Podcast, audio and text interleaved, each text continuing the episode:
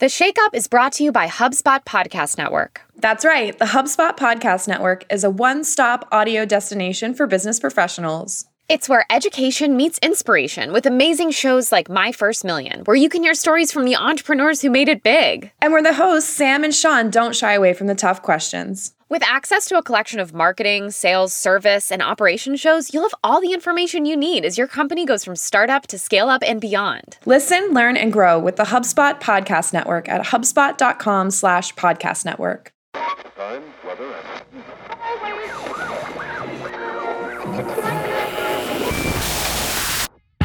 You're listening to The Shake Up, where we explore the business decisions that dare to be different and the leaders who are shaking up their industries. My name is Alexis Gay. I'm Brianne Kimmel, and on each episode, we'll bring research and data backed insights to dig into the minds of business leaders and learn how they make the decisions to challenge the status quo.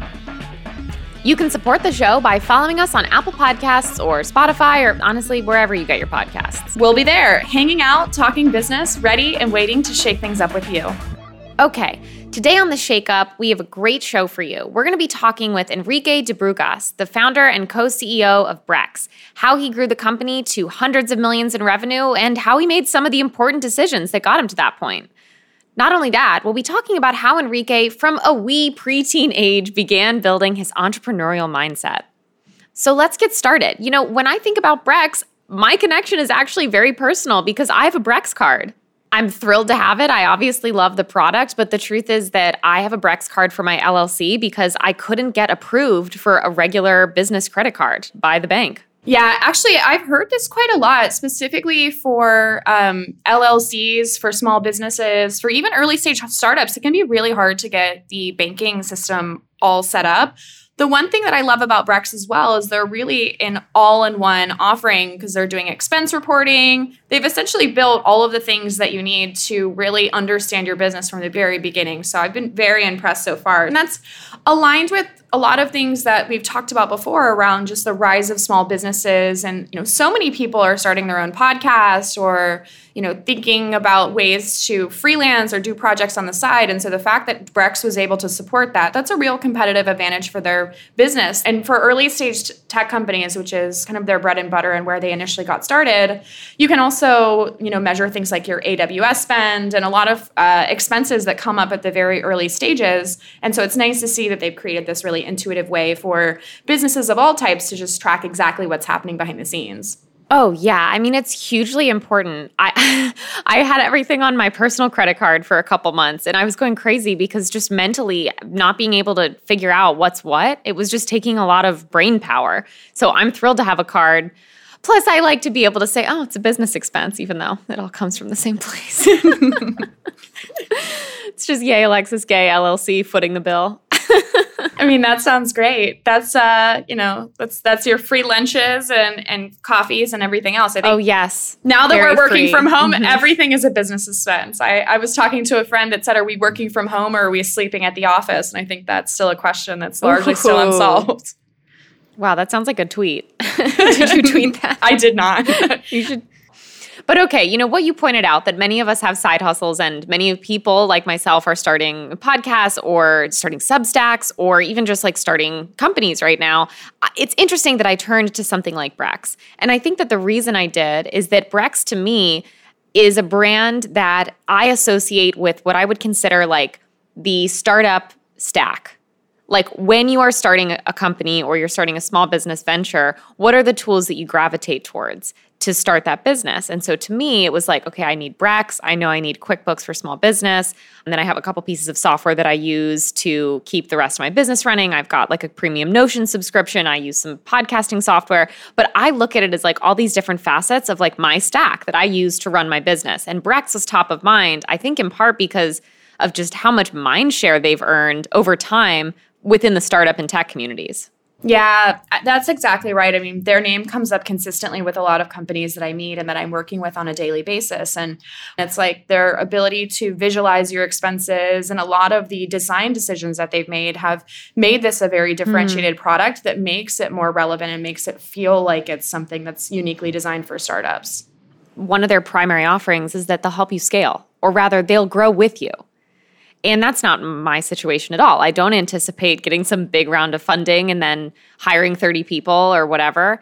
But I still chose Brex because that's the card that I was most familiar with. And I, I guess the reason I say all of this is I'll be curious to see if there if this space gets more niche over time. If it's not just, oh, the card for early stage companies, if it's like the card for creators, the card for freelancers, the card for, you know, like subscription based companies or whatever. Yeah, I guess we'll find out. I mean, the interesting thing with and, you know, what I'm excited to talk to Henrique about is the fact that, you know, they start with many venture backed startups that may sign up with a handful of employees, but ultimately these startups can scale very quickly and they can scale into very meaningful accounts. I know that the, the startup ecosystem is very important to Brex, and that's one that they'll continue to invest a lot of programs and services to be as helpful as possible behind the scenes. Yep. And I certainly think that's the move, given that that's their core customer set. Also, you mentioned serving customers that uh, will grow with them. And it's also funny because something that the way that I first learned about Brex was that it felt like they were on every billboard in New York and San Francisco for a period of time. Fun fact, actually, and this was when they were a little bit earlier stage, um, they actually had a Brex branded coffee shop in San Francisco. And so they what? took a page in like the, the Capital One playbook where they had a branded coffee shop, which if you're, you know, selling to SMBs and you're also um, oh serving God, startups, so cool. it was really funny to see that startups were going there every morning to get coffee, or maybe you have VCs meeting with startups outside. And so it's one of these things where I think they've done a great job on um, building brand awareness and maintaining that mind share through a lot of more experiential yeah. things.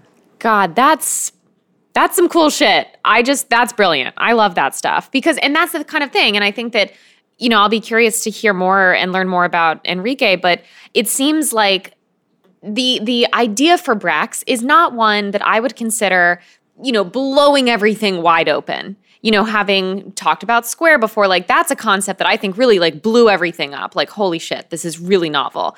Brex, I feel like took a good idea and just did it really, really, really well. Yeah, absolutely. I would say it, where we're at today is, you know, a lot of startups are outspending each other through paid marketing or they're coming up with yep. creative ways to really differentiate. Um, mm-hmm. You know, mm-hmm. I think Brex took a little bit of a hit. There was some criticism of like, oh wow, like why would you do a branded coffee shop? What a waste of venture you know your your VC money.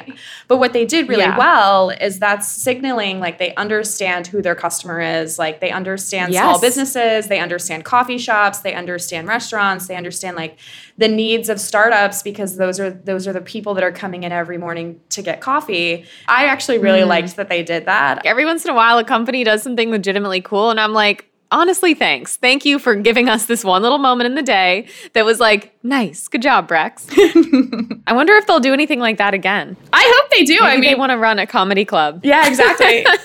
I mean, post post pandemic, the world is their oyster. I could see them doing like pop up food trucks in different parts of the country. They could easily do yeah. a comedy festival. I think that's a great idea because it's so easy to sign up, and I know they want to stay very true to SMBs, and so a way to do that is to continue to you know, just branch into different creative communities and to do more creative events. And so I would love to see yeah. them to double down on that strategy. Me too. Well, you know, we've definitely been talking a lot about how great Brex is and how they've done a lot of things that were really innovative and interesting and fun and cool and not boring.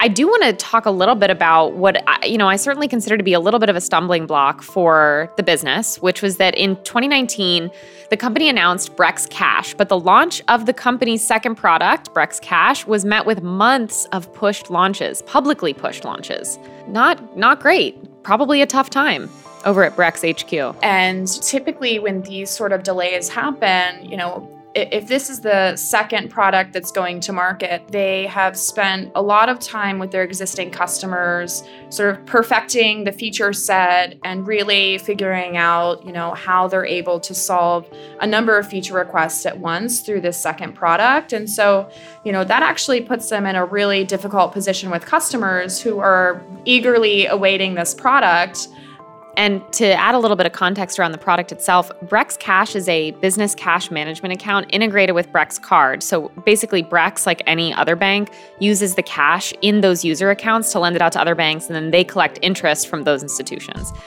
And so you're essentially saying to your customers, hey, we have a new product coming, we're going to manage your cash. But then before launching it, I think you definitely ran the risk of reducing the credibility of that product before it even hit the market, which I think is a bummer because obviously now in hindsight, um, you know, it was able to to launch successfully. But I'm curious, what do you think is important for leaders to be thinking about during this time? Yeah, the interesting thing with Brex is while this isn't, you know, as severe as crisis management, this is something Totally, where totally. you're managing investor expectations, you're managing customer expectations. I would say that increasingly um, the relationship between tech and media is a little bit challenging. You know, I will say that historically, startups have relied very heavily on traditional tech press for funding announcements and for announcing new features. I think today we're seeing a shift away from some of those things where startups want to control their own narrative. What I think is important here for companies that are in a moment like this, which, like you said, this is not a crisis moment. This is not, we're out of money. This is not, we've made a huge mistake and there's been a data breach. This is just, this is going to take longer than we initially thought. I actually think it's really important for the company and the leadership to set the tone, both internally and externally, about what size problem we're dealing with here, right? Because if you sound the alarm bells and you call up all your investors and it's this big, heavy, serious situation. But if you are honest and if you are authentic, I really think that can help you weather the storm. And I think the storm itself will be a lot smaller as a result. Yeah, absolutely. And you know, typically inside of tech companies, um, you know, the team does a great job of forecasting how long something is going to take. The challenge and where sometimes it takes a little bit longer to release some of these large scale projects such as like an entirely new second product are Mhm. you know bottlenecks Yeah. that are dependent on other companies i think oftentimes Mhm. startups will choose to stay as independent and heads down on product without some of those external dependencies if they can yeah but in Brex's case, you know, to deliver on this all-in-one solution for startups and small businesses and, you know, now medium to large size companies, like you're going to experience some of these delays and some of these challenges because they're doing so much.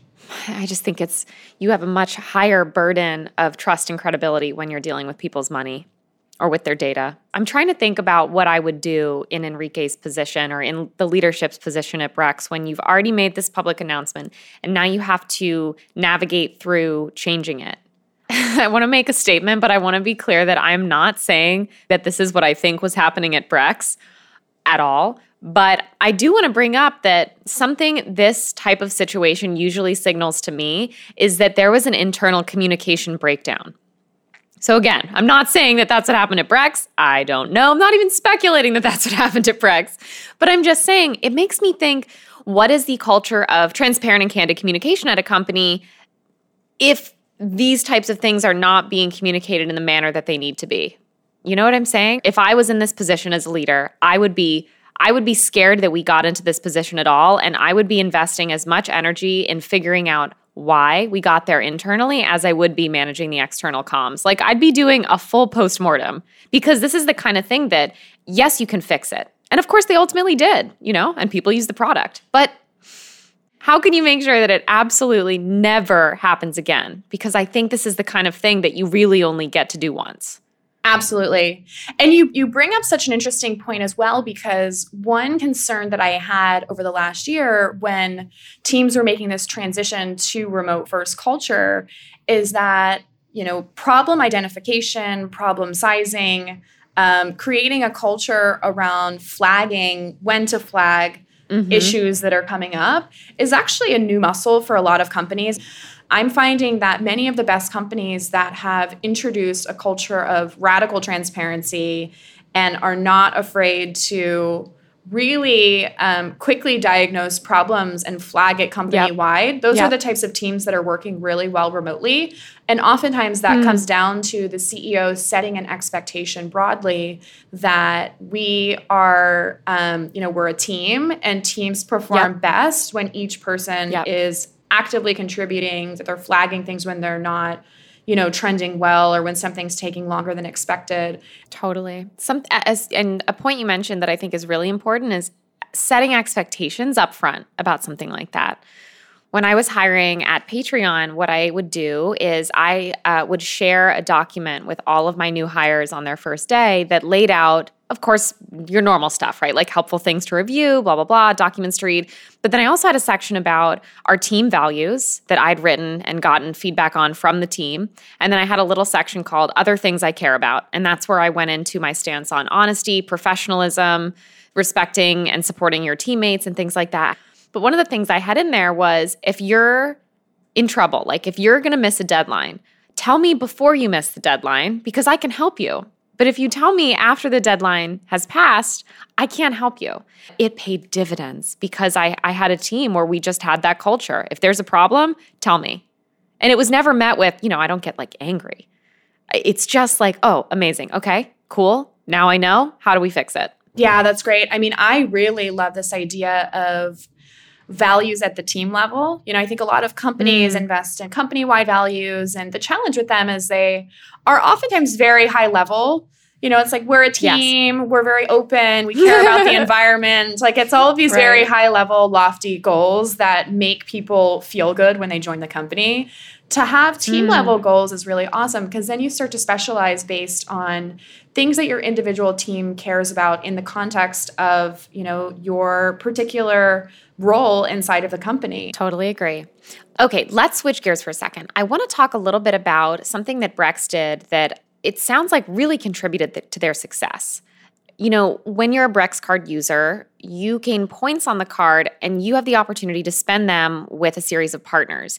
And a lot of them are really startup relevant partners like AWS, Slack, Zoom, etc there's a lot of obvious reasons why that's a great move strategically for Brex, but one of them I think is the signaling you know, by choosing this set of partners as your rewards redemption partners, you're signaling what type of customers you're looking for. Absolutely. Yeah, this is really smart from a marketing perspective.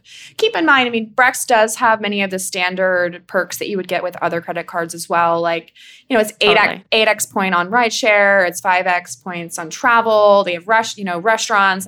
But the thing that I liked is they were the first credit card to really um, oh, like directly communicate that there were 3x points on software. And so what, what they, I mean, they say recurring mm. software. So it's things such as AWS, Slack, you know, Figma, Notion, any of the tools that people are using day to day.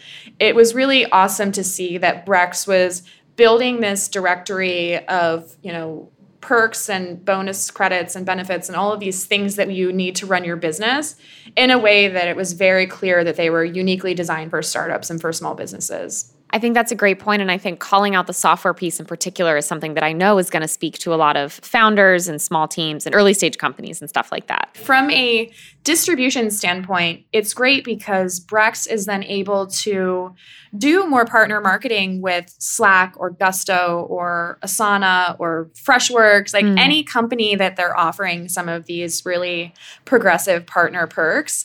They also have the benefit of doing partner marketing with them, which mm. is awesome because then they can access you know the customer base of a lot of these software companies that had already been around for a number of years and that already had you know a large percentage of startups using their product. And so it was great just from a from a market coverage perspective. Oh that's a good point.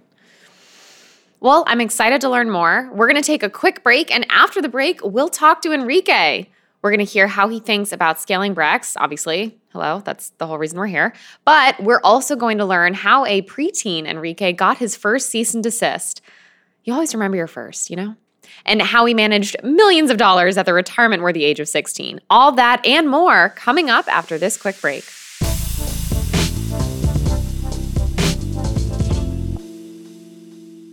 Today's episode is sponsored by those fine folks over at HubSpot. Managing conversations with prospects and customers and creating a remarkable experience can be tough. HubSpot wants to change that. That's why they created a CRM platform that makes it easy to align across teams. Oh, it's so much easier. With HubSpot's unified system of record, all teams can create a better customer experience without missing a beat. We love a unified system of record. We always say that. you can install live chat on your website and allow sales or support to get in touch with prospects directly. Or send marketing emails on behalf of sales reps or customer success managers. Not to mention, it allows prospects to book meetings with reps without wasting time. Yeah, and best of all, teams can get access to all of a contact's history so they can have more informed conversations with prospects and customers and design a better overall experience. The result all your customer people can align around the same goals consistently great customer journeys that drive growth and lifetime loyalty. Learn more about how you can scale your company without scaling complexity at HubSpot.com.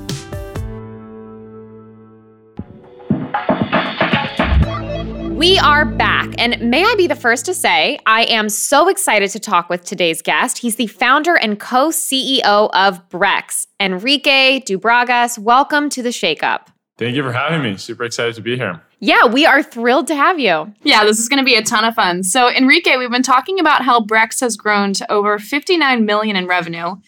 And we've we're going to spend some time on the company's focus on SMBs and not just startups. And we want to do a deep dive on the, a lot of the partnerships and how many of the rewards based um, models have come about. A lot of exciting stuff to talk about on the numbers front. We're also excited to get inside your mind to hear about how you're growing the company and how you make decisions. And I thought it would actually be a fun place to start to let you know that I'm a Brex user myself. I'm a Brex card holder. Amazing. Love that. Mm hmm. I really like Alexis's point earlier, you know, especially as someone that's recently created an LLC, that's building a new career as essentially a self taught comedian. I feel like Brex continuously delivering new products and new solutions is really interesting because historically, for someone getting a business off the ground, they'd have to discover multiple different tools where Brex is essentially rolling up all of these tools into a single place. Um, why do you think traditional banks ha- have been so hesitant to do so, or is this something that's been completely um, overlooked on their part? The problem of the banks is is purely technology. So most of them run on these systems that were built like 20, 30 years ago. So imagine you want to build anything, you have to go and integrate or change something in the core that you know hasn't been touched for 20 years, right? Mm. So what we kind of did at Brex, which is we, we knew this and we basically said, hey, we're going to rebuild the entire core software stack from scratch. We're not going to use any of these like legacy software players that the banks used, mm. which a lot of fintechs in the past did. We're just going to rebuild everything from scratch. So I don't think that the banks never had the idea of like, well, let's build this. And a lot of them tried for many years. It's just really hard for them to build on top of their existing systems. That's really interesting it sounds like what you're saying is that other fintech companies had maybe attempted to solve this problem. I'm curious, why was Brex ultimately more successful? I think that it had a little bit to do with timing and a little bit to do with, um, you know, just our own experience, right? Like, I think we had built a fintech company before starting Brex that was a payment processing company, and we saw a lot of the issues of the industry of, um, you know, basically having these legacy technologies and trying to build on top of them. So it was something that we felt very strongly about more than I think most founders before. And I think the other thing is just about capital, right? Like I think, hmm. you know, five, ten years ago, it was really hard um, to raise a lot of capital for fintech. Like fintech wasn't a thing, right? And it was really hard to attract a lot of the best engineering talent for fintech, like because it wasn't a thing. So if you're hiring engineers and the best engineers, they want to go to like social media companies or O2O companies, right? Like that was cool. Um, and, and fintech just became like a, you know, a, a big thing over the last, you know, four or five years around the world, right? I'm Nubank, like there's, you know, there's a ton of them now, but uh, that just got to scale recently that made it so it's possible to raise a lot of money for fintech. Yeah, that makes a ton of sense. So it seems like, and I think the data would back this up, you know, small business credit card volume is on the rise. One of the stats that we have said that it's set to balloon from 493 billion in 2017 to 686 billion in 2022. What other shifts in customer behaviors have helped fuel Brex's growth? A big one is the percentage of vendors that take credit card has been increasing. So mm, mm-hmm. if you think about a business of the past, right? Like, let's say you got a, uh, I don't know, like a restaurant, right? Like, you're paying your biggest costs are your rent, which you can't pay on card, your food, which is usually like, um, you know, uh, wholesale, so you pay over check, right? Like, you have employees, which are payroll. So it didn't really have a lot of card expenses um, which is you know kind of like a core part of our monetization and business model. Then if you go to an e-commerce company, very different. They pay a ton of ads all on credit cards. They pay you know um, servers on credit cards. They have a lot of SaaS vendors like Shopify and you know or Toast or you know Slack, etc., all going through credit cards, and that being a bigger part of a, a company's like total expenses, uh, that has been like really good for Brex. Totally. Those types of shifts all make a ton of sense. And then, of course, the booming number of former tech workers leaving to become comedians. I mean, that must be a huge portion of your revenue. Huge, yeah. That's our of- you know, we're even we, we're gonna have a GM for comedians soon. I let me know. Uh, hook us up on email. I can deliver product feedback. Amazing. So, Henrique, you know, as you're thinking about those decisions and where to go next with your customers and thinking about how all of those customer behavior trends are shifting, how do you how do you make those big decisions about where Brex should invest next? What's your personal decision-making process like? It's something that we've been iterating, right? Because in our view, building a company is just like a series of, you know, small and big decisions gone right. And mm-hmm. I think there's like two types of decisions. One is the ones that you're not making yourself, right? That because they're smaller, and they're more day to day, or even they're mm-hmm. they're bigger, but they're just you know the company grew enough. And the important thing there is creating the right systems for your team to basically make those decisions correctly. Right? So if hmm. you have a decision between prioritizing product A or product B, how do you make so that they know to prioritize prioritize product B instead of product A because of the system you put in place, right? So what are the incentives that they have? What are the North Star metric? Um, what is it that we're optimizing for? Who's the customer they're supposed to be talking to to serving the needs? You know, making sure all those things are super clear and you spend a ton of time thinking about those things makes the entire company make better decisions, right? And then sometimes there's like these big strategic decisions that you have to make. And for me, the big trade off there is when you're making like really big decisions, you, you need to make sure you have a mix between strategy and like doing the right things for your long-term vision and you know what you want your business to be like after a long time but also things that customers want from you right? Because it's not only doing i think a lot of companies when they grow they think that they earn the right to do everything um, because it makes sense for their strategy but then they don't think enough of like why will the customer actually want this you know Totally. Henrique, I want to go back to a little Henrique lore that we read. I want to hear a little bit about you at age 12. I read about uh, you at age 12, and I, I heard that it all started with a video game. Can you tell us a little bit about that? Yeah, so that's kind of how I started coding. Um, I started coding when I was around 12 because there was this game I wanted to play. It was a paid game. And uh, gambling and playing in Portuguese is the same word. Oh, really? Yeah, and when I asked my parents uh, about, it, hey, can you pay for this thing for me? They said, no, why are we going to give you money to gamble? You know, and it's hard to explain. Like, it was different.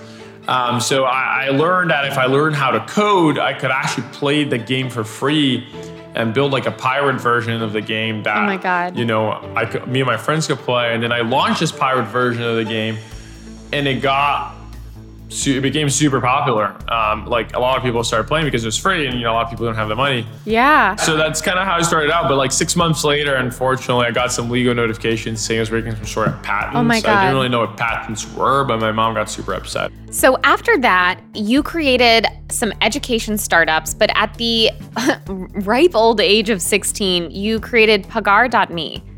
And what I read was that in just three years, Pagar.me grew to 1.5 billion in volume of transaction processed. Can you tell me a little bit about how you went from coding this game at 12 to building a company that processed billions of dollars in volume by 16? Yeah, totally. So basically, uh, after you know we, we I got these legal notifications, I started having like a you know I was just spent all my time doing this. Like it was hundred percent of my time and energy was building this thing. So I was having this kind of like 14 year old crisis a little bit. Of, you know, what do I do with my life? But th- then what happened was I started doing some normal stuff, right, to fill my time. So I, Sure. I found a girlfriend. I started watching TV shows, and I started watching a TV show called Chuck. Oh, yeah. I don't know if you've seen it. It's like a really good computer hacker and programmer Hmm. that saved the world through code, and he was very clumsy, so I kind of identified a little bit. And I was like, oh, I want to be exactly like Chuck. Chuck is so awesome, and Chuck Mm-hmm. had gone to Stanford. And I was, I just, I got obsessed with getting into Stanford because Chuck had gone to Stanford. That's amazing. that was why.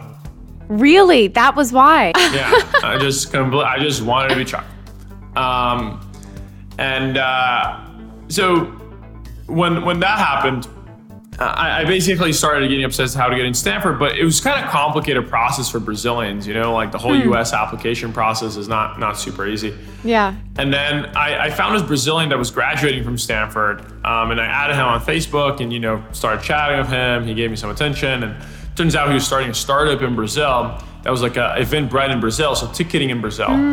And you know I was a coder, so we did this deal in which I would code for him for free. In exchange, he would teach me the Stanford application process and write me a recommendation letter. Wow. wow, um, that's great. So that's kind of how I got into startups. I went to work for this guy for a year, and he basically taught me so much about doing startups, and I was super involved in building the product and everything. And uh, I don't know, it just sounded like a really cool life, this entrepreneur life. So after a year working, I decided I wanted to try to do a company myself. Why not? Yeah. You know, like so I, I, I learned how to get into to, to college in the US, even though I haven't gotten in yet. I at least learned the process. So I decided to build a company that helped other Brazilians with the whole process. So I built this education company that helped Brazilians uh, with the US application process, which got a bunch of users early on, but never monetized in any way. Sure. So it, it failed miserably. Um, but it's kind of got into startups. I met, you know, a bunch of people. It was interesting. Yeah, I was in a press a good amount, so it kind of opened some doors. Yeah. Um, and then I was having these, you know, huge fights with my mom because she wasn't really into this entrepreneurship thing, and I wanted to, you know, do more of that and less of school. What did she want you to do instead? I just, you know, normal school and go to college and stuff. And at this time, I was saying I'm not going to go to college and all those Oh, things. Oh, wow. Okay. Uh, so I had to get emancipated, moved out of my house, started supporting myself. This whole drama. Oh my God. Um, yeah. And, you know, so I was kind of running out of money. And I found this hackathon in Miami that was worth $50,000. And I was like, wow, if I can win this thing, it's more time without going back to my mom. Right. So I went there with two friends and we built this app that was like a dating app that was like Tinder, but instead of geolocation it's Facebook friends, you could like and match your Facebook friends. And we tried and we won it. Um, and we tried to launch the, the, the app as a business and it didn't really work again. But that's how I got into payments because I started like trying to charge for this thing. Sure. Um, and it was a really, really terrible experience. So that's kind of how I had my fear first experience, you know, with with payment methods.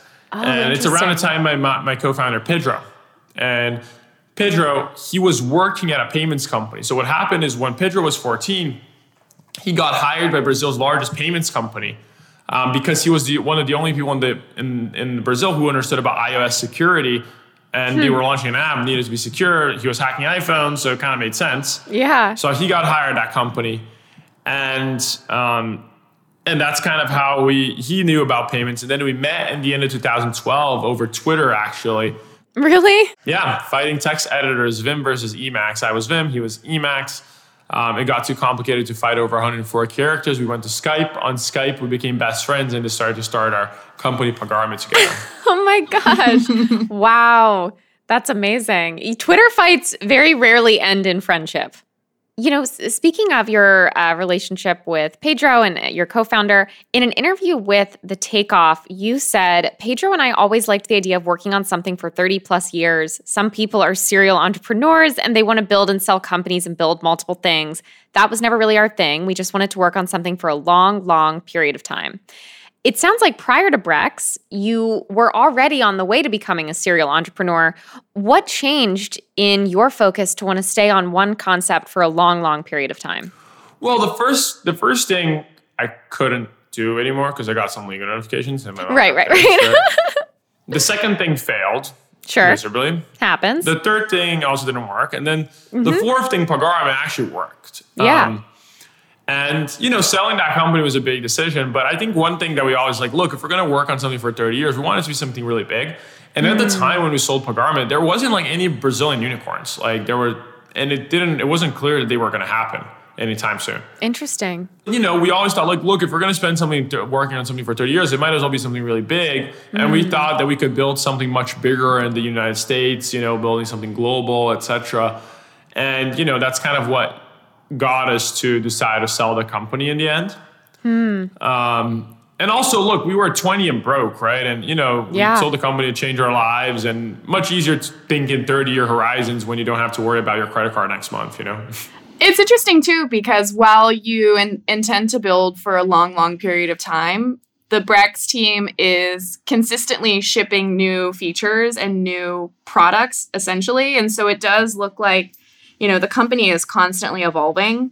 Um, one question that I have for you is more on how you think about various different markets and, and how you um, approach the SMB segment because I think that's one that's very dynamic and always changing, and there's a bit more of a cyclical nature to the business model. And so, how do you think about, you know, it, will there be a moment where Brex essentially needs to move up market, or you'll go more enterprise, or do you feel like the market size for startups and SMBs is large enough, and that's where you'll stay focused? We're definitely going from tiny to really big. I think, you know, our model, similar to uh, Stripe and a few others, is like getting companies when they're young and sticking with them till they're public and plus, right?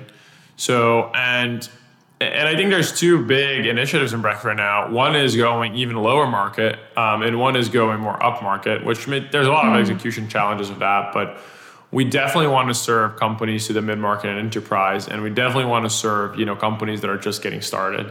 So we we we definitely see with both. Um, we do though, you know, we think that innovator's dilemma is kind of like our bible a little bit on how to build products. That in order to build a really successful product for the you know uh, for for kind of like more high margin customers like the mid market, you need to nail and be super efficient on the low side um, at least in our industry, because you just create a cost structure and efficiency structure that makes your cost of serving these uh, larger customers much lower.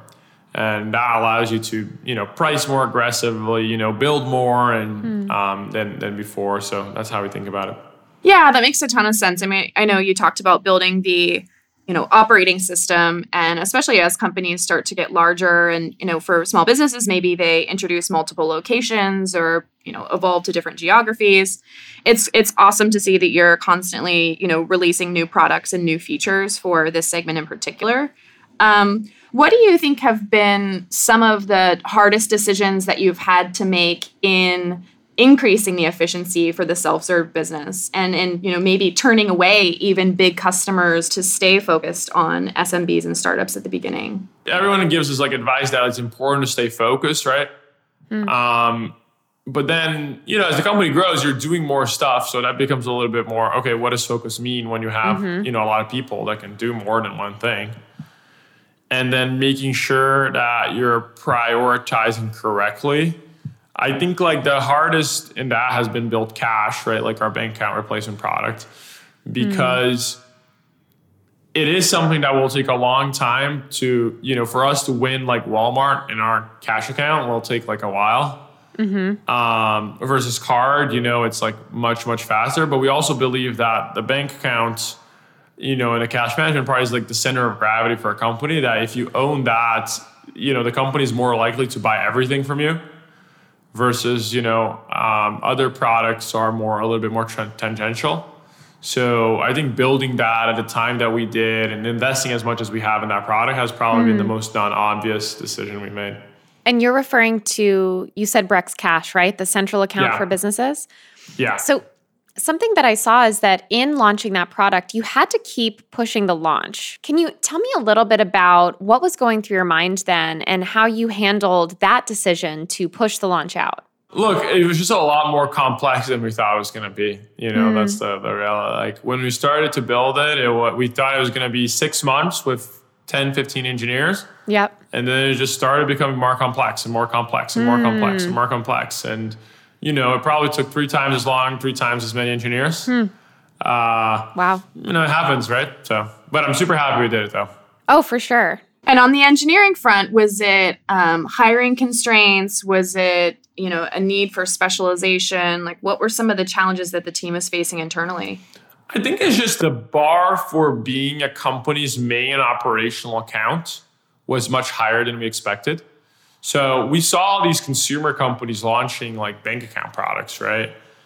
And you know, they seem to be working and getting traction, etc. But turns out that the bar for businesses to uh, you know have as their main account is much larger. Like they have a bookkeeper, they have employees, they have approvals, they have a lot more constraints and requirements than like a consumer account has. So we had to build a lot more before you know we had good product market fit and good NPS. Like there was just a bunch of missing features uh, early on.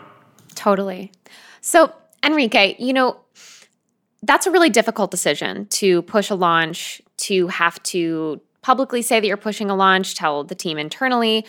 And I think that it's something a lot of leaders have to go through. I'm wondering if you could take us into the moment that you realized this was a decision that you were going to have to make and announce to the team and externally. Can you tell me a little bit about what that felt like? You know, it was two two forces right at the same time. Um, force number one was we have all these investors, you know, that expected the product to launch, expected the revenue to start to come, and the customer acquisition and the models. And then the force on the other side was our brand, which is like, whenever we release the product, what will our customers think about it? Yeah. And you know, I think for us, the second one was stronger than the first one. That we wanted our second product to be so good that customers would want to buy our third product. You know, Right. versus if you screw up your second one, you, you kind of lose their trust a little bit. You know, in trying to the third one later on. So we just wanted to make sure that our second act was as good or better than our first act. And if that took more time to do it, so be it. And I'm wondering, you know, was there ever a moment where you started to question things? Did you wonder at any point if you had made a wrong turn to go down the central accounts path? Absolutely, yeah. Um, Really? Yeah. What were you uh, thinking? It's hard, right? Because like when we launched Brex, right, we went from I'm gonna make up numbers, okay? Yeah. I don't know, 100k in revenue to 200k in revenue in a month. We thought amazing, right? Like we're growing 100%. This is great. And uh, and then you know after a year, let's say we were you know I don't know at a million, and then we were going to 1.3 million, 1.5, etc. Uh, again, totally made up numbers. And then let's say we're at 10 million in revenue. Yep. And then cash launched, and cash went from 10k in revenue to 20k in revenue in one month. It's great if you were tiny, but now that I have a base of 10 million, it doesn't really move the needle, you know? yes. Um, so I think you set your own expectations really high for these things, and you think that they're going to go much faster than they do. But every new product is almost like a new startup, right? It takes some time to mature and grow and get to the scale. Um, so you need to like give it time to like mature. But I think before I was realizing that. Uh, we were just, oh, this is like not growing as fast as we thought it was gonna grow. You know, is, is it bad? You know, and it, it took a little while to then like start to get into a scale that was meaningful for us, um, for us to get that confidence. So now every time we launch a, a new product, we're like, okay, we know it's not gonna be like super meaningful in the beginning, but if we keep investing, we keep making it better, and we keep doing it, you know, eventually it's gonna it's gonna be really good. So I think we're a little bit more patient there. That's great. So it does sound like something learned came out of that that you can then apply moving forward. So, one thing I'd love to spend a little bit of time on is the fact that Brex has partnerships with Amazon and Slack and Zoom and a great rewards program that's really served as a competitive advantage and you know something that's created more of a holistic offering for so many types of startups and small businesses and, and customers that you serve. Um, how did you think about you know, measuring the impact of each new partner and how did you really structure some of those early partnerships?